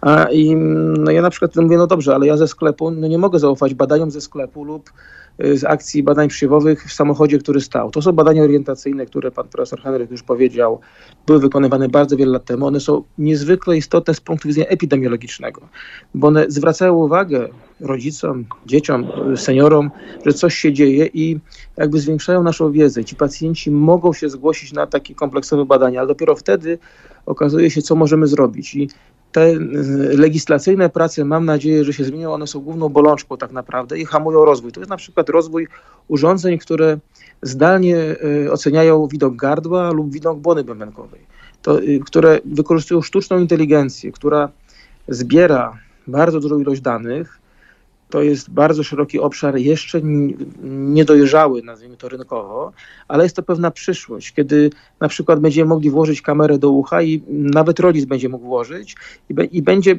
automatycznie mógł być obraz przesłany z informacją, że jest podejrzenie ostrego wysięgowego zapalenia ucha u dziecka. To jest y, taki model, o którym pan Piotrowicz, profesor Piotrowicz powiedział, że zdalne urządzenia monitorują na przykład tętno, monitorują, może być to elektrokardiogram, może to być y, saturacja, która w tej chwili jest tak y, modna medialnie y, jak pulsoksymetry. Te, te dane są przesyłane do bazy danych, która automatycznie wychwytuje pewnego rodzaju nieprawidłowości. Telekardiologia jest ogromną specjalnością, bardzo wiele osób ma te problemy, więc jakby strumień finansowy w tym kierunku przez różne podmioty jest przekierowany bardzo duży, jest to bardzo rozwinięta specjalność. No nas laryngologów jest kilkakrotnie mniej i y, y, tak naprawdę ten rynek jest dużo mniejszy, więc podmioty globalne nie są aż tak bardzo zainteresowane, ale to prędzej czy później przyjdzie. Czyli ktoś na przykład będzie miał, y, implant będzie działał słuchowy, pacjent się podłącza i się łączy i jeśli widzimy, że na przykład któraś z elektrod przestaje działać, to jest to sygnał do ośrodka centralnego. W tej chwili mamy też do czynienia, tutaj podkreślę, z takim negatywnym aspektem, żeby nie wyglądało tak wszystko cukierkowo, e, że wiele podmiotów, mm, szczególnie związanych z firmami producenckimi, jakby uznało, że jest moment, że warto jest jakby wyeliminować specjalistów z tego łańcucha e, opieki nad pacjentem. I to jest dosyć powszechne zjawisko, bo przecież firma, która sprzedaje, może i serwisować, może i e, sprzedawać dodatkowo produkty, może i analizować, co się dzieje, tylko ja zadawałem zawsze jedno podstawowe pytanie na konferencjach. Kto bierze odpowiedzialność, jak coś się stanie nie tak? A takich sytuacji było bardzo wiele, że pacjent pojechał na przykład do Berlina, polski pacjent do Berlina i miał y, przestrojony procesor. no i, i który... Mówi Profesor mówi wibrant śmakowym. I dziecko zaczęło gorzej słyszeć, gorzej się rozwijać. I my mówimy, no dobrze, byli Państwo, tak, to była jakaś osoba, która okazała się potem, że to był handlowiec, który polecił dane rozwiązanie, i my, ale no i co ci państwo, którzy to, robili na to? No powiedzieli, że oni mają tutaj uprawnienia od producenta i że mogą działać. Ale, ale to nie działa. Ja mówię, fantastycznie, tylko że w tym momencie my, jako specjaliści, widzimy, że zostały, kilka miesięcy zostało stracone w wieku trzech lat dziecka na rehabilitację, zostały zmienione oprogramowanie, ustawienia i musimy zacząć to wszystko od nowa. Więc bardzo cenimy współpracę z wieloma podmiotami i z większością się udaje nam jakby porozumieć w taki sposób, że jesteśmy i dostępni, pracujemy wspólnie procedury, ale nie idziemy na skróty, żeby szczególnie nie grać y, zdrowiem dziecka, zdrowiem pacjenta, który potrzebuje długoterminowej i takiej opieki, my to nazywamy zasadą takiego cross-check-inu, że jeden specjalista sprawdza jedno, drugi drugi i patrzymy, czy nie ma jakiejś rozbieżności, czy na przykład rozwój słuchowy dziecka niesłyszącego jest prawidłowy. Bo cel jest jeden, żeby dziecko niesłyszące poszło do normalnej, masowej szkoły, i normalnie się rozwijało. I bardzo często, niestety, jak w każdej specjalności, zaczynają się takie ujawniać różne zachowania, które są niepokojące, wykorzystujące czasem naiwność, czasem chęć łatwego podejścia rodziców, którzy potem takim przysłowiem jak trwoga to do Boga. No, my się tak nie traktujemy jako bogowie, absolutnie. Natomiast no nie, dlaczego, dlaczego wie pan, była, była książka, był film Bogowie, to panowie są już bardzo bliziutko tego. No, co tam wie pan? No, nie bądźcie panowie tacy się... skromni.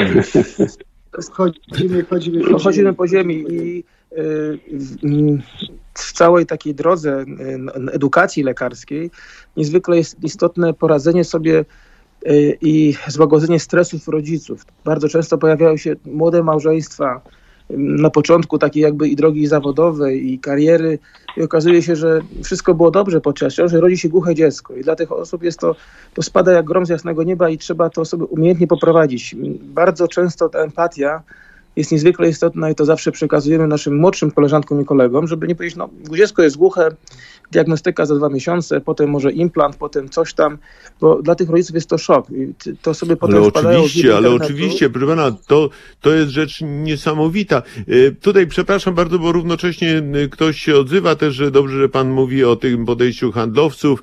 Y, no, trudno powiedzieć, żeby laicy się na tym znali, a wygląda na to, że handlowcy są niedokształceni. No nie, po prostu chyba handlowcy nie są lekarzami, no zwyczajnie no to są dwie różne specjalności. Tak, handlowcy y, są, znaczy bardzo często jest wielu handlowców, którzy są bardzo dobrze wykształceni. Natomiast jest y, kwestia taka, że mm, ktoś bierze tę odpowiedzialność i trzeba umiejętnie dopasować te możliwości technologiczne, które są na rynku, z możliwościami pacjentów. To jest przykład taki, że no nie możemy oczekiwać od wszystkich seniorów w Polsce, że wszyscy będą mieli smartfona z aplikacjami i połączą się zdalnie ze wszystkimi aplikacjami. Nawet jakby ci seniorzy nie mieli Y, znaczy mają, mają wolny czas, nie mogą wyjść z domu, to jeśli y, zjawia się u nas pacjent 70-letni, który nie korzysta z telefonu komórkowego lub ma taką starą, stary jakiś model telefonu, który służy mu do kontaktu z córką czy z synem, to nie tak. możemy oczekiwać, że nagle podłączymy temu pacjentowi aplikację najnowszą z, ze słuchawkami na Bluetootha i, i powiemy, że będzie pan miał fantastyczny aparat słuchowy i pan sobie będzie mógł go dostrajać tutaj zdalnie. Nie, to trzeba dopasować do y, możliwości i ta telemedycyna, która y, daje nam takie zdalne dopasowania, takie możliwości, musi być dopasowana też do y, dostosowana. dostosowana do, no właśnie, ale y, panie partnerów. profesorze, sekundę, sekundę. To ja jeszcze kolej, bo jak już pan poruszył problem tych smartfonów, bo to jest bardzo ważna sprawa. Y, my, użytkownicy, często zapominamy o możliwościach telefonu komórkowego, bo proszę pamiętać, że ten no, w końcu nieduży przedmiot no, kryje w sobie kilkanaście czujników. Ja czasem specjalnie na pokazach dla dzieci włączam te czujniki, żeby to było widać. Tam co najmniej 17 mi się udaje pokazać. No są takie, które informują o najdrobniejszym ruchu, o drganiach, o zmianie pola magnetycznego, o zmianie natężenia dźwięku, o, świat, o świetle, czyli zmianie natężenia światła. No wobec tego mamy w kieszeni prawdziwe laboratorium fizyczne. No i mogę sobie wyobrazić, to już rozmawialiśmy o tym z panem profesorem Piotrowiczem, może zechce się ustosunkować, że na przykład przykładając telefon do klatki piersiowej, moglibyśmy zarejestrować, nie tylko danie, dać szansę lekarzowi na posłuchanie naszego serca, czyli to, o czym mówiliśmy na początku, stetoskop, no to zamiast stetoskopu przykładam sobie ten telefon, y, ale może, może by się dało na przykład y, zarejestrować EKG, czy jakiej wykryć zagrożenie zawałem. Czy jest szansa? No mogę odpowiedzieć na to pytanie, że po pierwsze, jeśli mamy do czynienia z pacjentem, to y, wszelkie y, dane na temat y, funkcjonowania jego organizmu musimy uzyskiwać przy pomocy aparatury, która jest zakwalifikowana jako sprzęt medyczny. No, musi mieć to tak, specjalne tak, zakwalifikujmy telefony. No, ale to nie jest takie proste, bo to znaczy, że kupuję sobie Nokia i co, i to jest sprzęt medyczny? Nie. Dlatego w kardiologii przynajmniej idziemy, bo są takie telefony, dwa czujniki, podłączam i mam EKG, ale co to EKG tak. i co można z niego wyczytać? No to jest sprawa e, bardzo dowolna i to właściwie jest takie trochę sztuka. No dobrze, ale jako e, wstępne, Natomiast... jako przesiewowe, czy dostanie zawału, czy nie dostaje zawału, to chyba wystarczyłoby. E, no to jeśli chodzi o zawał, to nie ma co przysiewać, bo albo ma, albo nie ma. Jak ma, to się leczy. A, okay. Także to, to, trzeba jednak, jednak pewną e, dozę odpowiedzialności w tym wszystkim mieć. A taki telefon, który nie jest e, urządzeniem medycznym, nie da takiego zapisu EKG, który umożliwi rozpoznanie, czy ktoś ma zawał, czy nie ma. Dlatego my no, idziemy w serca? Kierunku. A osłuchanie serca, tak jak lekarz stetoskopem? Y, to też musi być certyfikowane urządzenie, bo to jest kwestia przenoszenia e, fal o zdefiniowanych częstotliwościach, które e, pozwalają na odtworzenie stosownych nieprawidłowości w pracy serca, szmerów i tak dalej. To, to nie jest wszystko takie proste. Dlatego mm, e, ja jestem troszeczkę taki bardzo zachowawczy, jeśli mówiąc delikatnie, no właśnie słyszę zachowawczy, a to przecież mówi pan o telemedycynie, jest pan pasjonatem tego, no to ja myślałem, że pan jest taki otwarty. O, proszę bardzo, nowość, będzie wspaniale, już. Ja jestem otwarty, ale nie na hopsztaflerstwo, tak bym powiedział.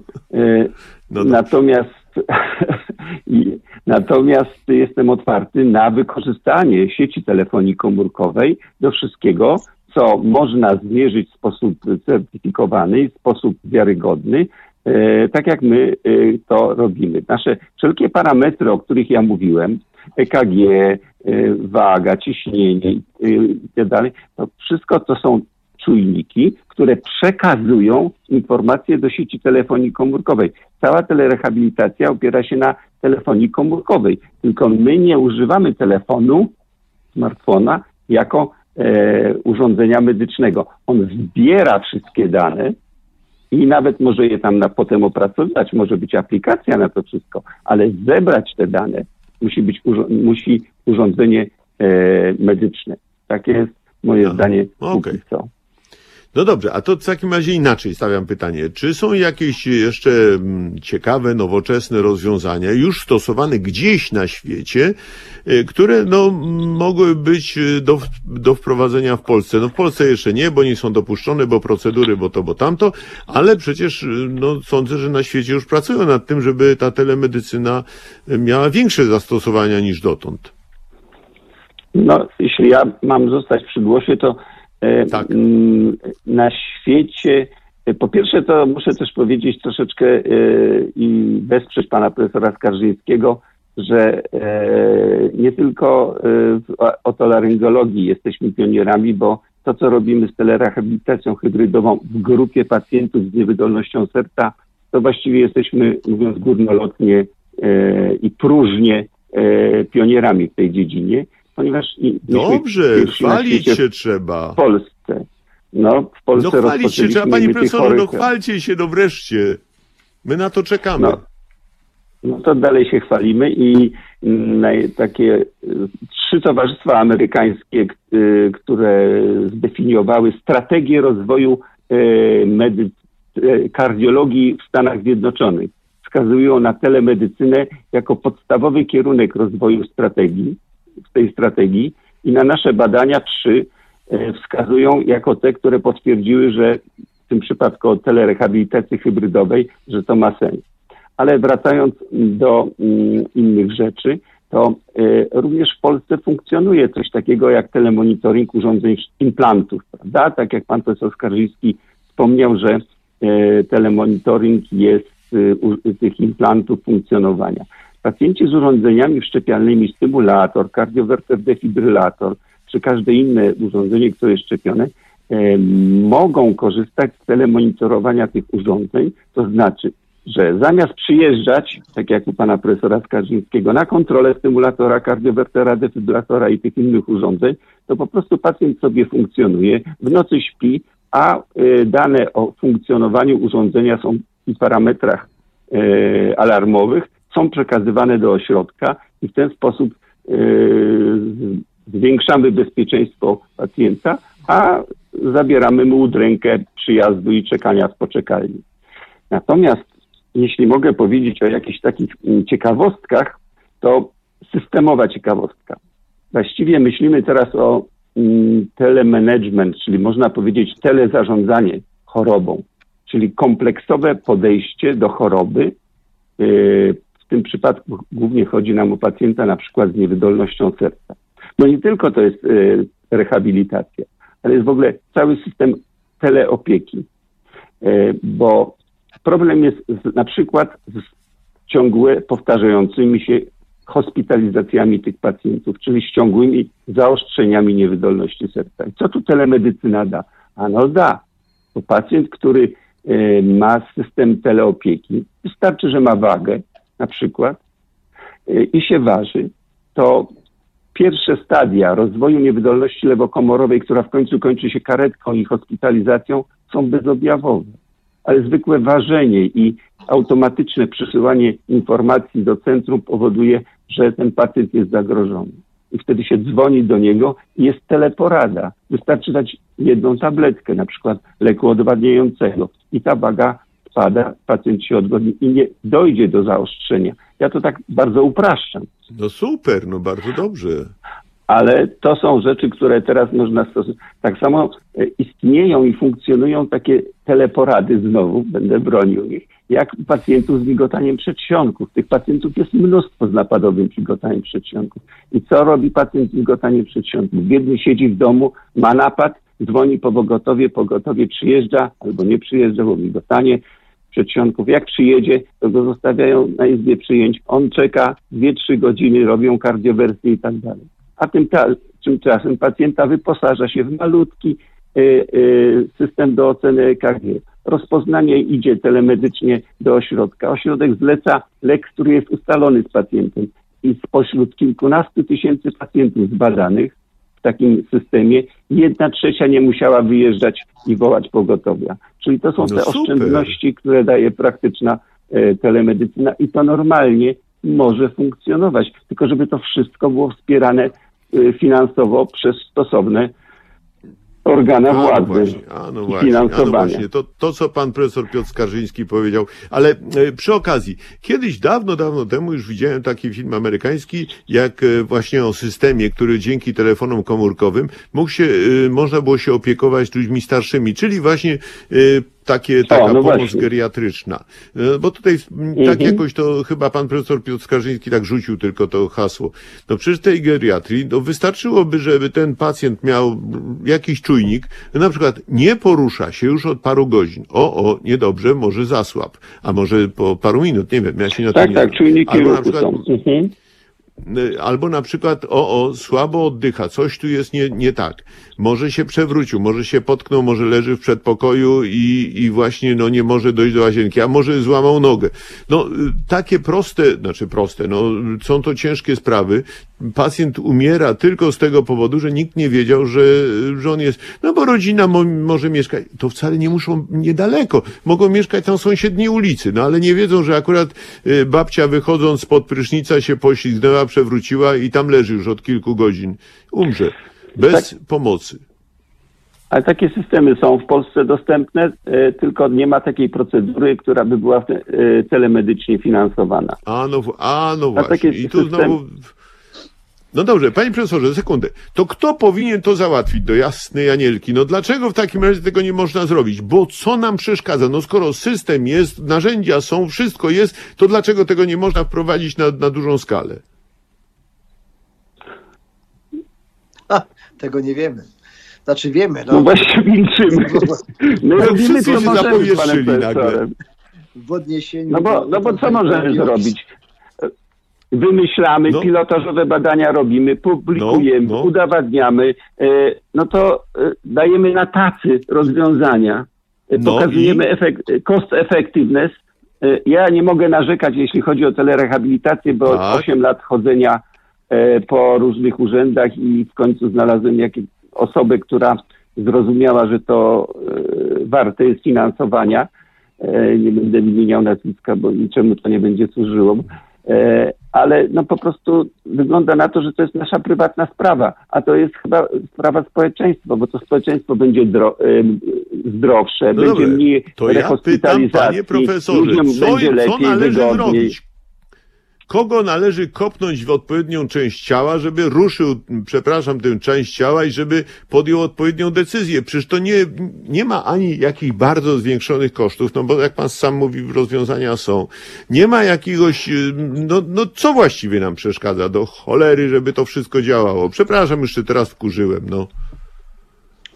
No, myślę, że potrzebna jest strategia na najbliższe lata, zdefiniowana o, przez y, Y, przez odpowiednie organa, które zajmują się rządzeniem w tym kraju i ustalaniem tych strategii. I taka grupa, która ustala strategię dla telemedycyny, została powołana y, na bazie Ministerstwa Zdrowia y, i ona rozpoczęła, rozpoczęła o ile wiem, swoje mm, działania w tym kierunku.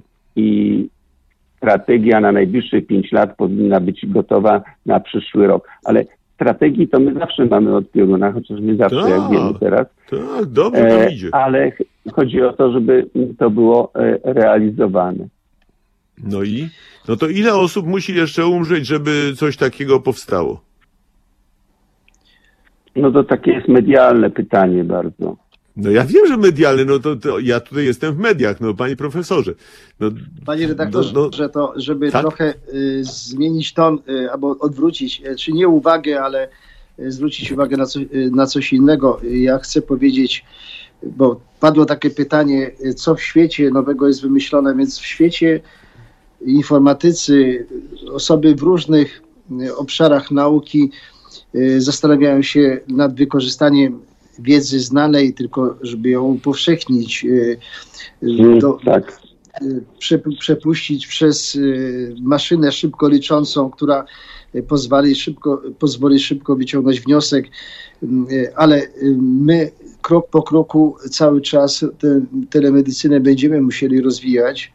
I takim wyzwaniem, które w tej chwili jest dla nas, to jest to, przy takim poziomie y, na, narażenia na zakażenie, żeby obniżyć, znaczy skrócić y, czas kontaktu pacjenta z lekarzem. Dzisiaj tak, wielu lekarzy boi, dzisiaj wielu lekarzy boi się pacjentów, którzy przychodzą z różnymi dolegliwościami, w tym wielu z nich to są pacjenci bezobjawowi, ale również wielu pacjentów boi się pójść do lekarza, bo wiedzą, że ta osoba spotkała się dzisiaj z 20-30 innymi pacjentami i może być zakażona. Więc dziś my na przykład pracujemy nad takim systemem, żeby ograniczyć możliwość kontaktu pacjenta z lekarzem, żeby pewna część wstępna wywiadu odbyła się w dwóch pokojach. Pacjent może być odpytany, to wszystko, co jest y, przedmiotem wywiadu y, przy jednym biurku, może odbywać się przy dwóch biurkach. Natomiast samo badanie przedmiotowe jest wtedy o wiele krótsze, w związku z tym my obie strony obniżamy poziom zagrożenia zarażeniem się dwóch osób, które są osobami Y, zakażonymi, ale y, zakażonymi bezobjawowo. Y, to jest coś, co jest wyzwaniem w tej chwili przed nami wszystkimi, niezależnie od tego, kiedy będzie szczepionka, bo wszyscy się zaczynamy no, tego bać. Zaczynamy się tego bać i zaczynamy sobie z tego zdawać sprawę, że niezależnie od tego, jak się ubierzemy, to możemy się do końca nie ustrzec z tego zakażenia Stąd y, ważne jest, ja się cieszę, że dzisiaj ta audycja ma, miała miejsce i ona miała tyle czasu. Poświęcamy na to, na wymianę swoich opinii, na odpowiedzi na pytania pana. Natomiast ważne jest, żeby szeroka opinia y, dowiadywała się, że my cały czas o tym myślimy, staramy się poprawić to, co mamy w obrębie swoich specjalności i y, no, pan się zdenerwował, ja też się denerwuję, ale z naszego zdenerwowania nic nie wynika. No więc od, odpowiadając na pytanie, na pytanie, y, co zrobiliśmy, opisaliśmy to bardzo szczegółowo, najszczegółowiej jak można i poszło to do Agencji Oceny Technologii Medycznej, do pana ministra. Zakładam, że jeżeli ten zespół zaczyna działać, to on to otrzyma i się do tego odniesie, bo jest to wyzwanie chwili we wszystkich praktycznie specjalnościach, żeby w tej formule, o której wspomniał wcześniej i bardzo ładnie opisał, e, hybrydowej, pacjent był dość długo przepytywany, e, zanim wejdzie. Jeżeli wcześniej prześle wyniki badań, to można popatrzeć na te wyniki badań, a samo badanie przedmiotowe może być krótko, znacznie krótsze niż obecnie i e, to będzie sprzyjało zmniejszeniu kontaktu. No właśnie, rozprzestrzeniania wirusa też. Tak. tak. Ale panie, panie profesorze, y, ponieważ no niestety już wszystkich panów muszę przeprosić, no niestety zbliżamy się do końca, ale ostatnie takie bardzo prywatne pytanie. Jak współpracuje profesor Henryk Skarżyński z profesorem Piotrem Henrykiem Skarżyńskim? Znakomicie. No to pan mówi. Ja mogę potwierdzić. Aha. No to bardzo dobrze. To bardzo się cieszę. Y, cieszę się ogromnie, że znaczy, panowie zechcieli wziąć udział szanujemy swoją wiedzę, którą, którą przenosimy z obszaru międzynarodowego na obszar krajowy, na konkretnego pacjenta, uzupełniając się tak, jak to jest to możliwe, dzieląc się swoim doświadczeniem, które jest adekwatne pewnie w niektórych obszarach do tego, co kto każdy z nas przeżył, a w innych jest odpowiedzią na to, co można szybko wchłonąć z zewnątrz i przetransportować do naszej y, medycyny. Czy jeszcze, Jasne. jeśli mogę dodać, to tak? jest to takie połączenie e, wiedzy z ogromnym kilkudziesięcioletnim doświadczeniem taty, jeśli chodzi o wykonywanie zabiegów operacyjnych i sprawnością manualną. Ja staram się wnosić pewne rzeczy, które ze świata do nas dochodzą. Są to duż, no, nowe rozwiązania technologiczne, które w zamyśle twórców, y, projektantów, różnych podmiotów, konsorcjów są znakomite i staramy się zawsze o tym dyskutować z punktu widzenia lekarza i specjalisty, który jest y, może nie na początku, ale jednak z jeszcze dużą drogą i doświadczeniem do zdobycia przed sobą, a z lekarzem, który ma dużo doświadczenia i patrzymy, co może dać większy efekt pacjentowi. Mamy kilka dni operacyjnych y, w miesiącu, gdzie są to pacjenci, którzy są bardzo wymagający, często po wielu ośrodkach, którzy, których operacje skończyły się różnego rodzaju komplikacjami i rozważamy, co możemy zrobić w świetle najnowszych doniesień e, e, i najnowszych technologii. Dodam taką jeszcze jedną rzecz, o której pan, pan redaktor zapytał bardzo krótko pod kątem tego, co należy zrobić. Szwajcarią nie jesteśmy, natomiast w Szwajcarii wprowadzono na przykład w zakresie prywatnych ubezpieczeń zdrowotnych, które dają dostęp do szybkiej diagnostyki, dwa modele dla firm.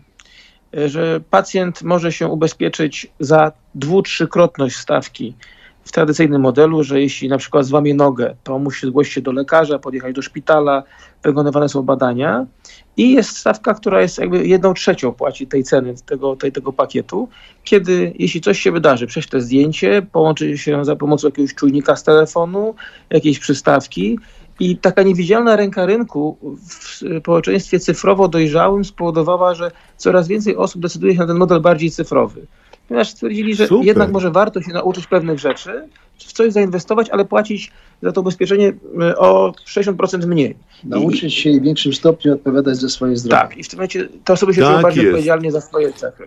No bardzo, właśnie. bardzo serdecznie a, dziękuję panom. Przepraszam, a ja mam jeszcze, musimy, tak? musimy kończyć 30 no sekund, no co połączę otol, tak. otolaryngologię z kardiologią i z poradą. Oto najnowsze doniesienia wskazują, że można wnioskować o destabilizacji układu krążenia, czyli nadchodzącym obrzęku płuc na podstawie analizy głosu. O, przez no telefon. No, oby. Tak jest. Bardzo, bardzo dziękuję. Przepraszam bardzo, ale teraz to już naprawdę musimy kończyć, bo zostaje, uka zostanie ukamienowany. A więc dziękuję bardzo panu profesorowi no Ryszardowi. Razem się damy. Tak. Dziękuję bardzo. Panu dziękuję profesorowi panom Henrykowi Skarżyńskiemu i panu pro, profesorowi Piotrowi Henrykowi Skarżyńskiemu za te wspaniałe, no niesamowite historie, opowieści, wyjaśnienia, e, no również zagaszenie mojego entuzjazmu, no ale trudno.